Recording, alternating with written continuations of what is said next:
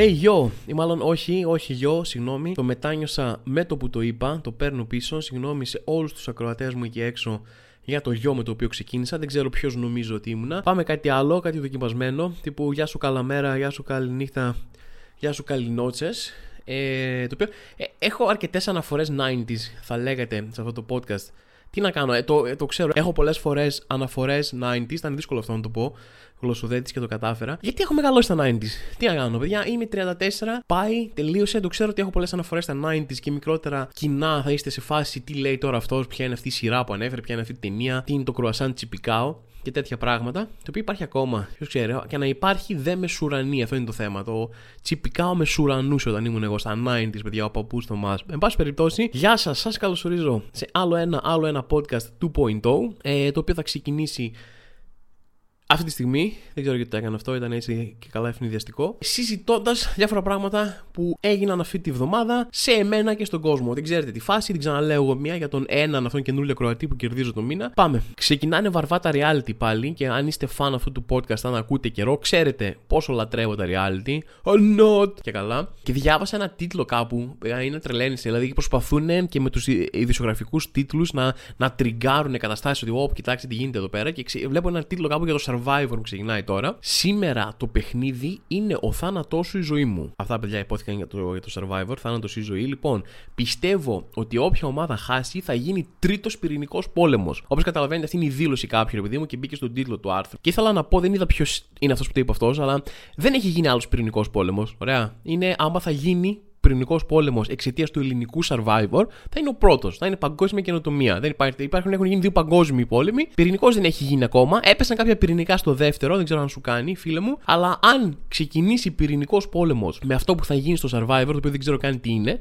το παιχνίδι αυτό θάνατος στη ζωή, θα είναι ο πρώτος. Οπότε μπράβο μας, άλλο ένα πράγμα καλό και θετικό που έχει να μας προσφέρει το Survivor είναι ένας πυρηνικός πόλεμος, ο πρώτος. Άντε, και σαν ανώτερα. Λοιπόν, παιδιά, η πρώτη είδηση είναι ο αγαπημένος μου άνθρωπος αυτής της εβδομάδας, μπορεί και του μήνα. Είναι ένας τριανταπεντάχρονος, ο οποίος τι έκανε, πήγε στο χωριό του. Ήταν ένα χωριό, επειδή μου της Ζαγορά. Πάει εκεί πέρα και τους λέει: παιδιά, είμαι λογιστής. Ωραία, είμαι λογιστής, είχα σπουδάσει λογιστική και το έχω. Του λένε αυτοί: ωραία, επειδή σε ξέρουμε και είσαι ντόμπρο παιδί, καλό παιδί, δεν χρειαζόμαστε κάποια απόδειξη ότι είσαι λογιστής. Ο λόγος σου είναι σπαθή, το ξέρουμε. Είχε και λέει και κάποιο μέσο εκεί πέρα, έπαιξε και λίγη ελληνικούρα. Είπε αυτός: είμαι λογιστής. Λένε: οκ, okay, θα είσαι, γιατί να πει ψέματα. Και τον έβαλα να δουλεύει σαν λογιστής. Ενώ δεν ήτανε, δεν είχε, γιατί πρέπει να έχει μια ηλεκτρονική σφραγίδα, ρε παιδί μου, για να μπορείς να καταθέτεις πράγματα λογιστικά κτλ. Πρέπει να έχεις σπουδάσει και πρέπει να έχεις ένα μια ηλεκτρονική σφραγίδα που χρησιμοποιείς. Και τι έκανε αυτό στο μαπό, πού τη βρήκε η σφραγίδα. Είχε η παλιά λογίστρια εκεί, λέει, είχε ξεχάσει τους κωδικούς της στο πι σι και έμπαινε με τους κωδικούς της και έκανε τις φορολογικές δηλώσεις όλου του κόσμου. Και ό,τι άλλο φορολογικό χρειαζόταν και ό,τι άλλο λογιστικό χρειαζόταν, και το έκανε με τους δικούς της κωδικούς. Επί τρία χρόνια. Τρία χρόνια δεν είχε αμφισβητήσει κανένας αν είναι λογιστής ή όχι. Και τρία χρόνια οι άλλοι έπαινε ο άλλος, έφτιαχνε πελάτες, πελατολόγιο, έκανε ε, δεν ξέρω κι εγώ τι. Και τρία χρόνια δεν είχε πάρει χαμπάρι οι άλλοι ότι μπαίνει με τους κωδικούς της. Ούτε τρία χρόνια είπε: ας αλλάξω ένα κωδικό μια φορά, αδερφέ, να μην, μην μου τον έχει κλέψει κανένας. Πού να έχει φανταστεί τον τριανταπεντάχρονο παλίκαρο από τη Ζαγορά. Τι έγινε, τον πιάσανε γιατί έκανε λάθος. Ρε, ποιος κάνει λάθος, ο τύπος ήταν γάτος, έμπαινε, λέει, ξημερώματα, τέσσερις η ώρα το πρωί να κάνει τα λογιστικά για να μην τα διάλει, μέχρι να ξυπνήσει το πρωί να κάνει άλλους πελάτες να έχουν χαθεί. Κάποιος κάτι κατάλαβε εκεί και ήταν, λέει, φίλος αυτής της τύπης της λογίστρας και της λέει: ρε, τσέκαρε λίγο, άλλος παίζει να έχει πάρει κωδικούς, να κάνει τα λογιστικά, παίζει να σου έχει πάρει κωδικούς από Instagram, Facebook, μπαίνει, απαντάει σε ντι εμς, ξέρω εγώ, δεν ξέρω και εγώ τι, που διακινεί κόκα μέσα από τα social media σου, ψάξου. Και έτσι τον πιάσανε. Και έτσι κατάφερνε, γιατί ο παιχταράς τρία χρόνια τώρα δεν θα καταλάβαινε ποτέ κανένας. Και ήρθε το άλλο το καρφί, το, ο, ο Snitches get stitches, και λέει: α, κάτσε να τον καρφώσει. Τι να τον καρφώσει, ο τύπος. Αυτός το καρφώνει. Τρία χρόνια λογιστής χωρίς πτυχία, δεν αμφισβήτησε κανένας ή άλλη. Δεν, ποιον πείραζε. Έκανε τα λογιστικά, τα έκανε τέλεια. Ήταν σε ένα συνεταιρισμό, ο καλός βοηθήτης συνεταιρισμό. Δηλαδή, ποιον πείραζε, γιατί πήγες και τον κάρφωσες, τι είδους καρφί είσαι. Κάτι τέτοιοι καταστρέφουν την κοινωνία μας, παιδιά. Και τον πιάσανε και του λένε: τι κάνεις, αδερφέ, εκεί πέρα. Ναι, λέει, δεν είμαι λογιστής, λέει αυτός. Και τον απειλήσανε από, την, από το συνεταιρισμό Ζαγοράς, ε, από εκεί που δούλευε, τον απειλήσαν και αυτοί με αγωγή. Οι οποίοι το κάναν ξεκάθαρα για να καλύψουν τον κόλο τους. Δηλαδή, ήταν εκεί. Σας έκανε τα λογιστικά σας. δεν είχατε ελέγξει αν έχει πτυχίο ή όχι, και τώρα, Ω, παιδιά, μας εξαπάτησε, να του κάνουμε μήνυση. Άσε ρε, συνεταίρες μέσα αγοράς. Τέλος πάντων, εγώ είμαι με του φίλου μου, παιδιά. Να χαρά, την έκανε τη δουλειά του, την έκανε σωστά. Κόστισε τίποτα στην άλλη, τίποτα. Κατάφερε και δημι... εδώ που παλεύουμε έχει θερήσει ανεργία, δεν υπάρχουν θέσεις εργασίας πουθενά και ο τύπος δημιούργησε μία θέση εργασίας για τον εαυτό του μόνος του, χωρίς να πειράξει κανέναν. Το πρώτο επιχειρηματικό μυαλό που δημιουργεί θέσεις εργασίας, έστω και για τον εαυτό του, και εμείς πήγαμε να τον καρφώσουμε, να τον βάλουμε φυλακή. Μας πλήρωσε ένα πρόστιμο και λέει: Άντε, γεια σας. Έσκασε, λέει, ήταν, έπαιρνε τους μισθούς ε, τρία χρόνια, ήταν είκοσι χιλιάρικα αυτή η μισθή. Έτσι, το οποίο βγαίνει, τι βγαίνει, οκτώ χιλιάδες τον χρόνο, ε, ούτε κάνουν, επτά χιλιάδες τον χρόνο, κάτι λιγότερο από επτά χιλιάδες τον χρόνο.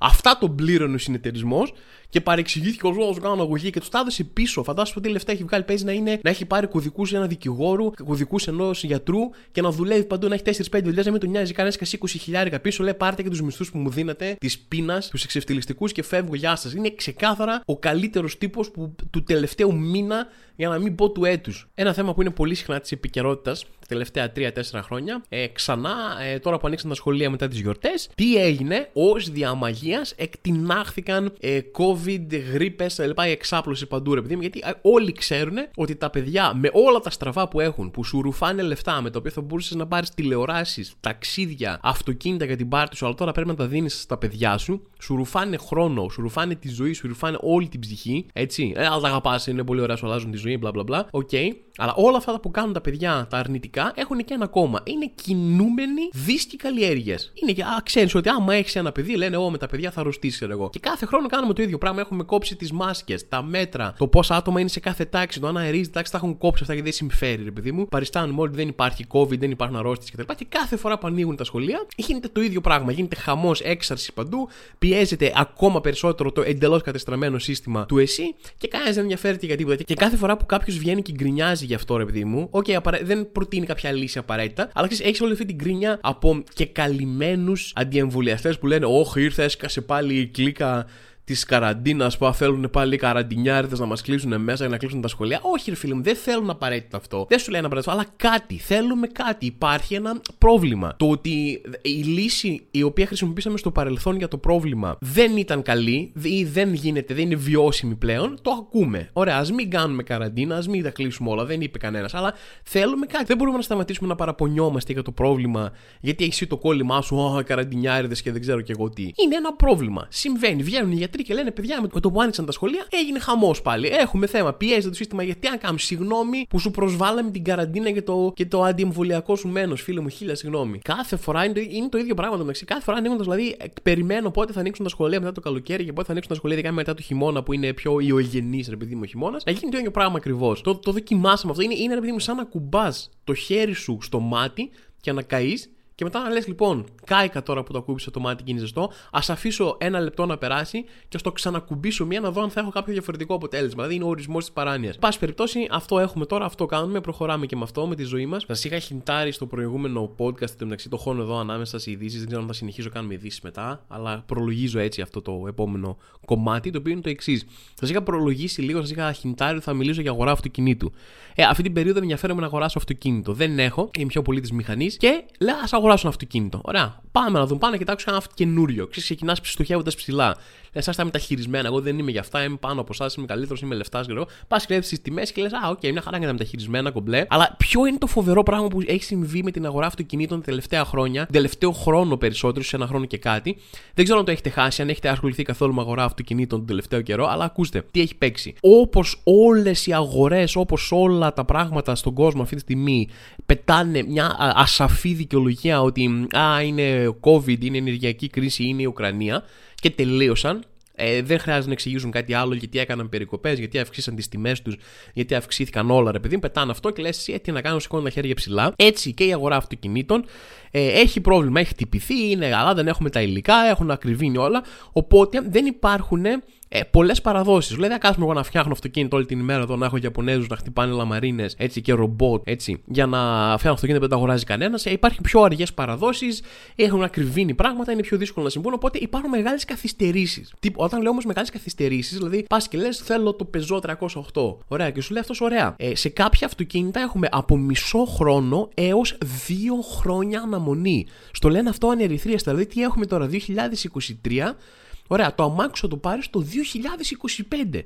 Τώρα, πώς θα είσαι τότε, θα ζεις μέχρι τότε, θα έχεις οικογένεια και θα χρειάζεσαι μεγαλύτερο αυτοκίνητο, δεν μας ενδιαφέρει. Και το καλύτερο απ' όλα, το κερασάκι στην τούρτα. Καμία εγγύηση τιμής. Είδες εσύ ένα αυτοκίνητο που έχει τώρα ε, είκοσι χιλιάρικα το δύο χιλιάδες είκοσι δύο, μέχρι το δύο χιλιάδες είκοσι πέντε που θα στο φέρω εγώ, μπορεί να έχει τριάντα. Δεν σου εγγυώμαι εγώ την τιμή, αλλά υπογράφουμε ένα συμβόλαιο ότι το αγοράζεις και όταν θα έρθει, πώς να κάνεις πίσω, μου πεις μετά, δεν το θέλω τώρα. Τι λες, τελείωσε φίλε μου, έφτασε εξήντα χιλιάρικα, θα μου δώσεις εξήντα χιλιάρικα. Εντάξει, δεν θα υπάρξει ποτέ τόσο μεγάλη διακύμανση τιμής, ρε παιδί μου, αλλά ένα ποσό που μπορεί να το έχεις τώρα και να λες αυτό το ποσό είναι OK για μένα, είναι το ταβάνι μου, ξέρω εγώ, μπορεί να σου σκάσει ένα πέντε χιλιάρικα πάνω και να μην ξέρεις τι να κάνεις. Γιατί δεν υπάρχει εγγύηση τιμής. Όποιος κοιτάει τις τιμές, δηλαδή οι φίλοι μου που αγόρασαν αυτοκίνητα την προηγούμενη τριετία, οι τιμές τώρα είναι χωρίς υπερβολή επτά χιλιάρικα, οκτώ χιλιάρικα πάνω. Φέτος το καλοκαίρι που ξεκίνησα να κοιτάω, δειλά-δειλά, έκανα αυτή την έρευνα αγοράς, κάτι κοιτάω αυτό, κοιτάω και τις τιμές. Αρχές καλοκαιριού, τα περισσότερα αυτοκίνητα της κατηγορίας, ρε παιδί μου, ε, όχι super mini αυτοκίνητα πόλης, αλλά mini, ξέρω εγώ, ρε παιδί μου, τύπου το Peugeot διακόσια έξι, μικρά αυτοκίνητα πόλης, όχι τα, τα full full μικρά τύπου smart κτλ. Ε, αμέσως επόμενη κατηγορία μήκους, ας πούμε, για τους ανθρώπους που δεν ξέρουν. Κοιτούσα αυτά τα αυτοκίνητα, κυμαίνονταν οι τιμές τους και δεκαεπτά, ξεκινούσαν μάλλον από δεκαεπτά, δεκαοκτώ χιλιάρικα κάπου εκεί. Μέχρι να τελειώσει το καλοκαίρι, χωρίς καμία υπερβολή, είχαν φτάσει είκοσι δύο.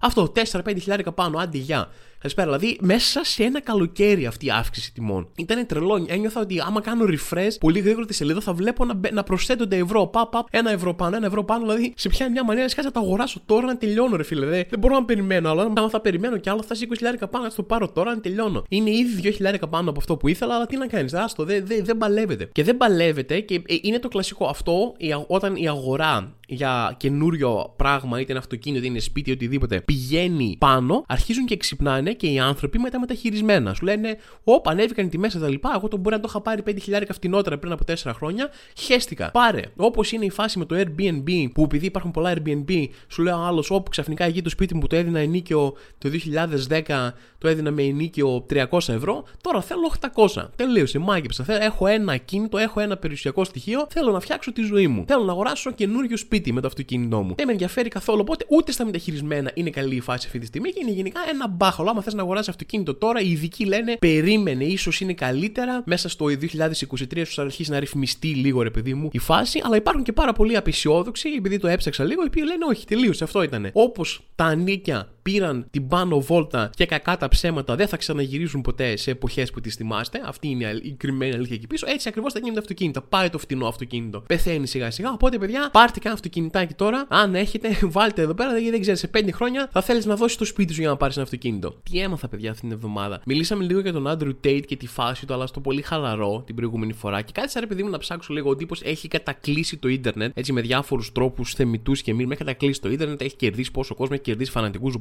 που την πέφτουν σε κόσμο που τολμάει να πει οτιδήποτε για τον Andrew Tate κτλ. Για τον Andrew Tate κτλ.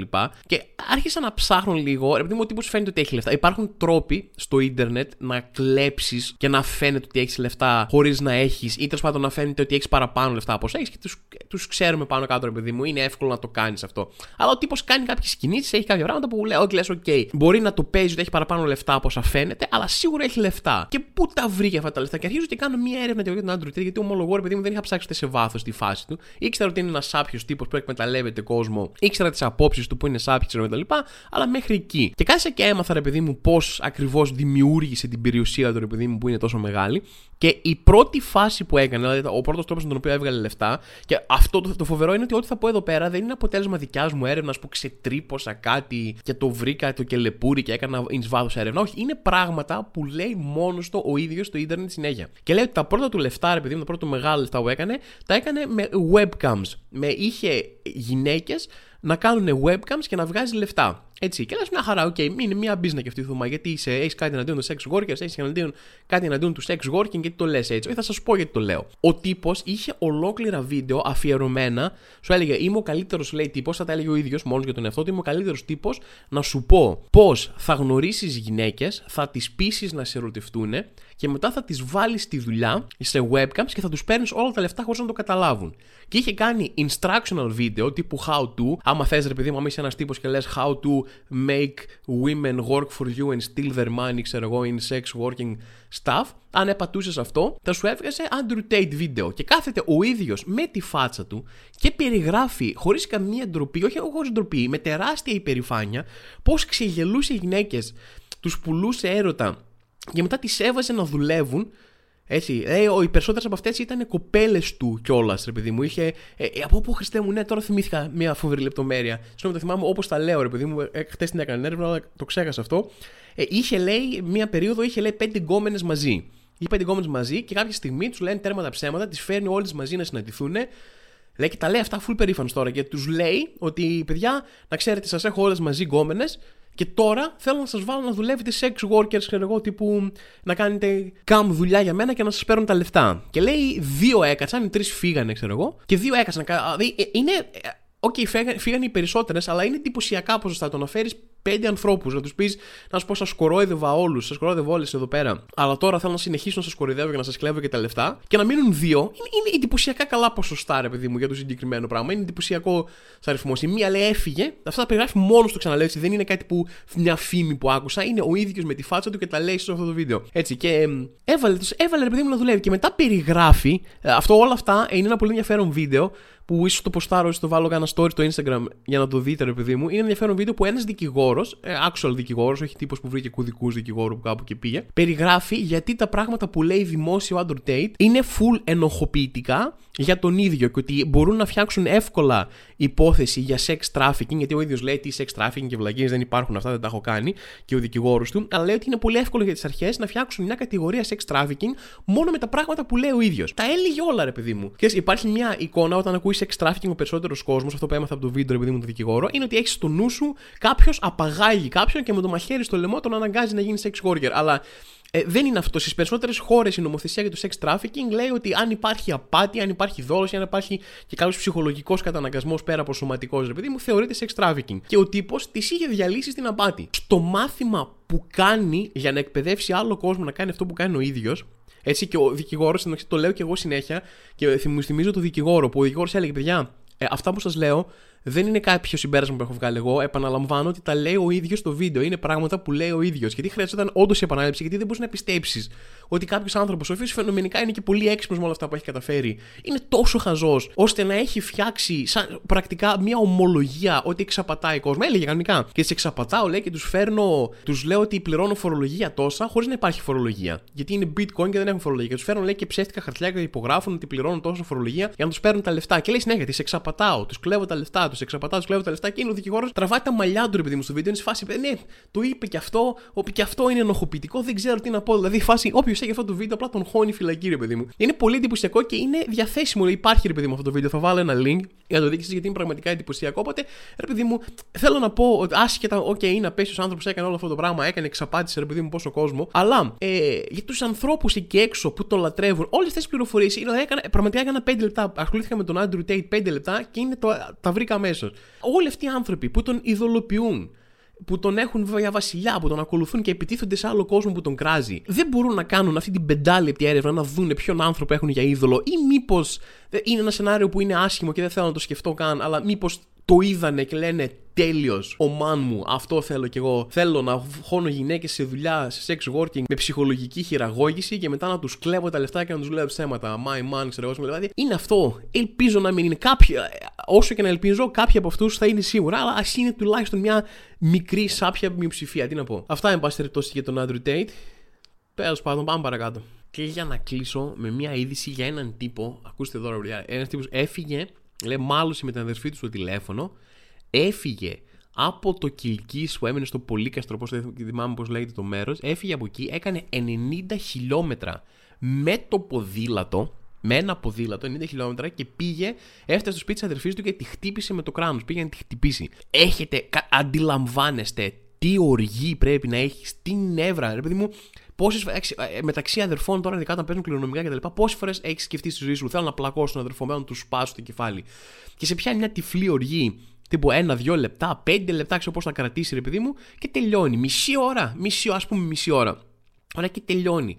Γιατί όταν είσαι νευριασμένος, είσαι νευριασμένος και το πας στο Θεό, ρε παιδί μου, στο τέρμα. Ο τύπος κράτησε την οργή του ακέραιη. Σηκώθηκε από το σπίτι του, πήρε το ποδήλατό του, πήρε το όνειρό του, πήρε το ποδήλατό του και έφυγε. Έκανε ενενήντα χιλιόμετρα, τα οποία είναι ώρες ολόκληρες με το ποδήλατο, και είχε όλο αυτό το χρόνο να πει ρε τι κάνω τώρα, έχω φάση, είμαι στην εθνική αυτή τη στιγμή με το, με το ποδήλατο και πάω να χτυπήσω τον αδερφή μου, μήπως καλύτερα να ηρεμήσω λίγο, κάτσε ηρέμησα τώρα, το σκέφτηκα, λέω καλύτερα, όχι. Αυτός ήταν στο ποδήλατο και χάιπαρε τον εαυτό του, λέει μην ξεχνάς, μην ξεχνάς, μην το ξεχάσεις, πάμε για την καριόλα, πάμε, πάμε να τη δίνουμε, όχι, όχι, μην ξεχνάς, μίσος, μένος, και κράτησε αυτό το μένος ενενήντα χιλιόμετρα και έσκασε σπίτι της και τη χτύπησε, δηλαδή ο Χριστός και η Παναγία, τι αφοσίωση είναι αυτή, τι, τι, τι βάθος ψυχής, δηλαδή αν δεν είχε βιαιοπραγήσει ενάντια σε έναν άνθρωπο με ένα κράνος, ας πούμε, και δεν ήταν επιθετικός, ας πούμε, θα, θα το έλεγα μπράβο, ρε φίλε, μπράβο. Αυτό θα πει αφοσίωση και αυτό θα πει στοχοπροσήλωση. Βάζω ένα στόχο και δεν με νοιάζει τίποτα. Δηλαδή, αν είχε πατίνι, θα πήγαινε με πατίνι. Αν είχε μόνο τα πόδια του, θα πήγαινε με τα πόδια του. Θα πήγαινε με γαϊδουράκι, σαν τον Χριστό, θα έμπαινε μέσα στην πόλη για να πάει να δει την αδερφή του. Δηλαδή, είναι ο Χριστός. Αν δεν ήταν ένας τύπος που κοπάνισε μια γυναίκα, ρε παιδί μου, χωρίς λόγο, θα του έλεγα και μπράβο. Δηλαδή, τι να πω.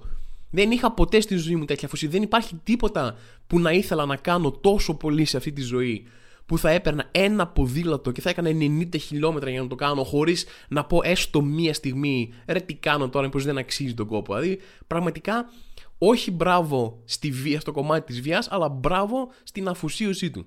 Αυτό ήταν το podcast, παιδιά. Κάπου εδώ θα σας αποχωριστώ, θα φύγω, ε, με μια έκκληση. Δίνω μια έκκληση εκεί έξω, ρε παιδί μου, προς τους φαν του podcast. Το ξέρω ότι αναφέρω πολύ συχνά στο podcast ότι φοβάμαι τα ρομπότ και δεν μου αρέσει να βλέπω ειδήσεις που τα ρομπότ χτύπησαν έναν άνθρωπο και σκότωσαν έναν άνθρωπο και το η τεχνητή νοημοσύνη απάντησε εγώ θα σας γαμίσουμε όλους, θα, θα τρέχετε άνθρωποι, τρέχατε, ίσως πηδούσατε από τους ταράτσες και εγώ κτλ. Οπαδικά τέτοια. Ε, το ξέρω ότι το αναφέρω πάρα πολύ συχνά, αλλά όπως θα προσέξετε, αναφέρω ότι το φοβάμαι και δεν μου αρέσει να το διαβάζω. Σας παρακαλώ πάρα πολύ, σταματήστε να μου στέλνετε ό,τι άρθρο με δολοφονικό ρομπότ, με επικίνδυνο ρομπότ, με ρομπότ που σκέφτεται, με ρομπότ που κραδένει λοστάρια και αλυσίδες και έρχεται και είναι σε φάση με θυμάστε ρε πούστη. Σας παρακαλώ, δηλαδή, αυτό σταματήστε το. Ωραία, μην μου στέλνετε, δεν θέλω να τα βλέπω, δεν με ευχαριστούν, μου φτάνει να πετυχαίνω κανένα τυχαία, δεν χρειάζεται να βομβαρδίζουν τα μηνύματά μου με τέτοιου είδους μηνύματα, με ρομπότ που δέρνουν ανθρώπους. Ευχαριστώ πάρα πολύ. Ας το αφήσουμε εκεί, οκ. Okay. Αυτό σαν έκκληση. Λοιπόν, σας χαιρετώ. Ξέρω ότι τώρα θα συνεχίσετε να στέλνετε περισσότερα μηνύματα για αυτό που κάνω είναι άσκοπο. Αλλά τι να κάνουμε, εγώ σας χαιρετάω όπως και να έχει. Να είστε καλά, τα λέμε την επόμενη εβδομάδα.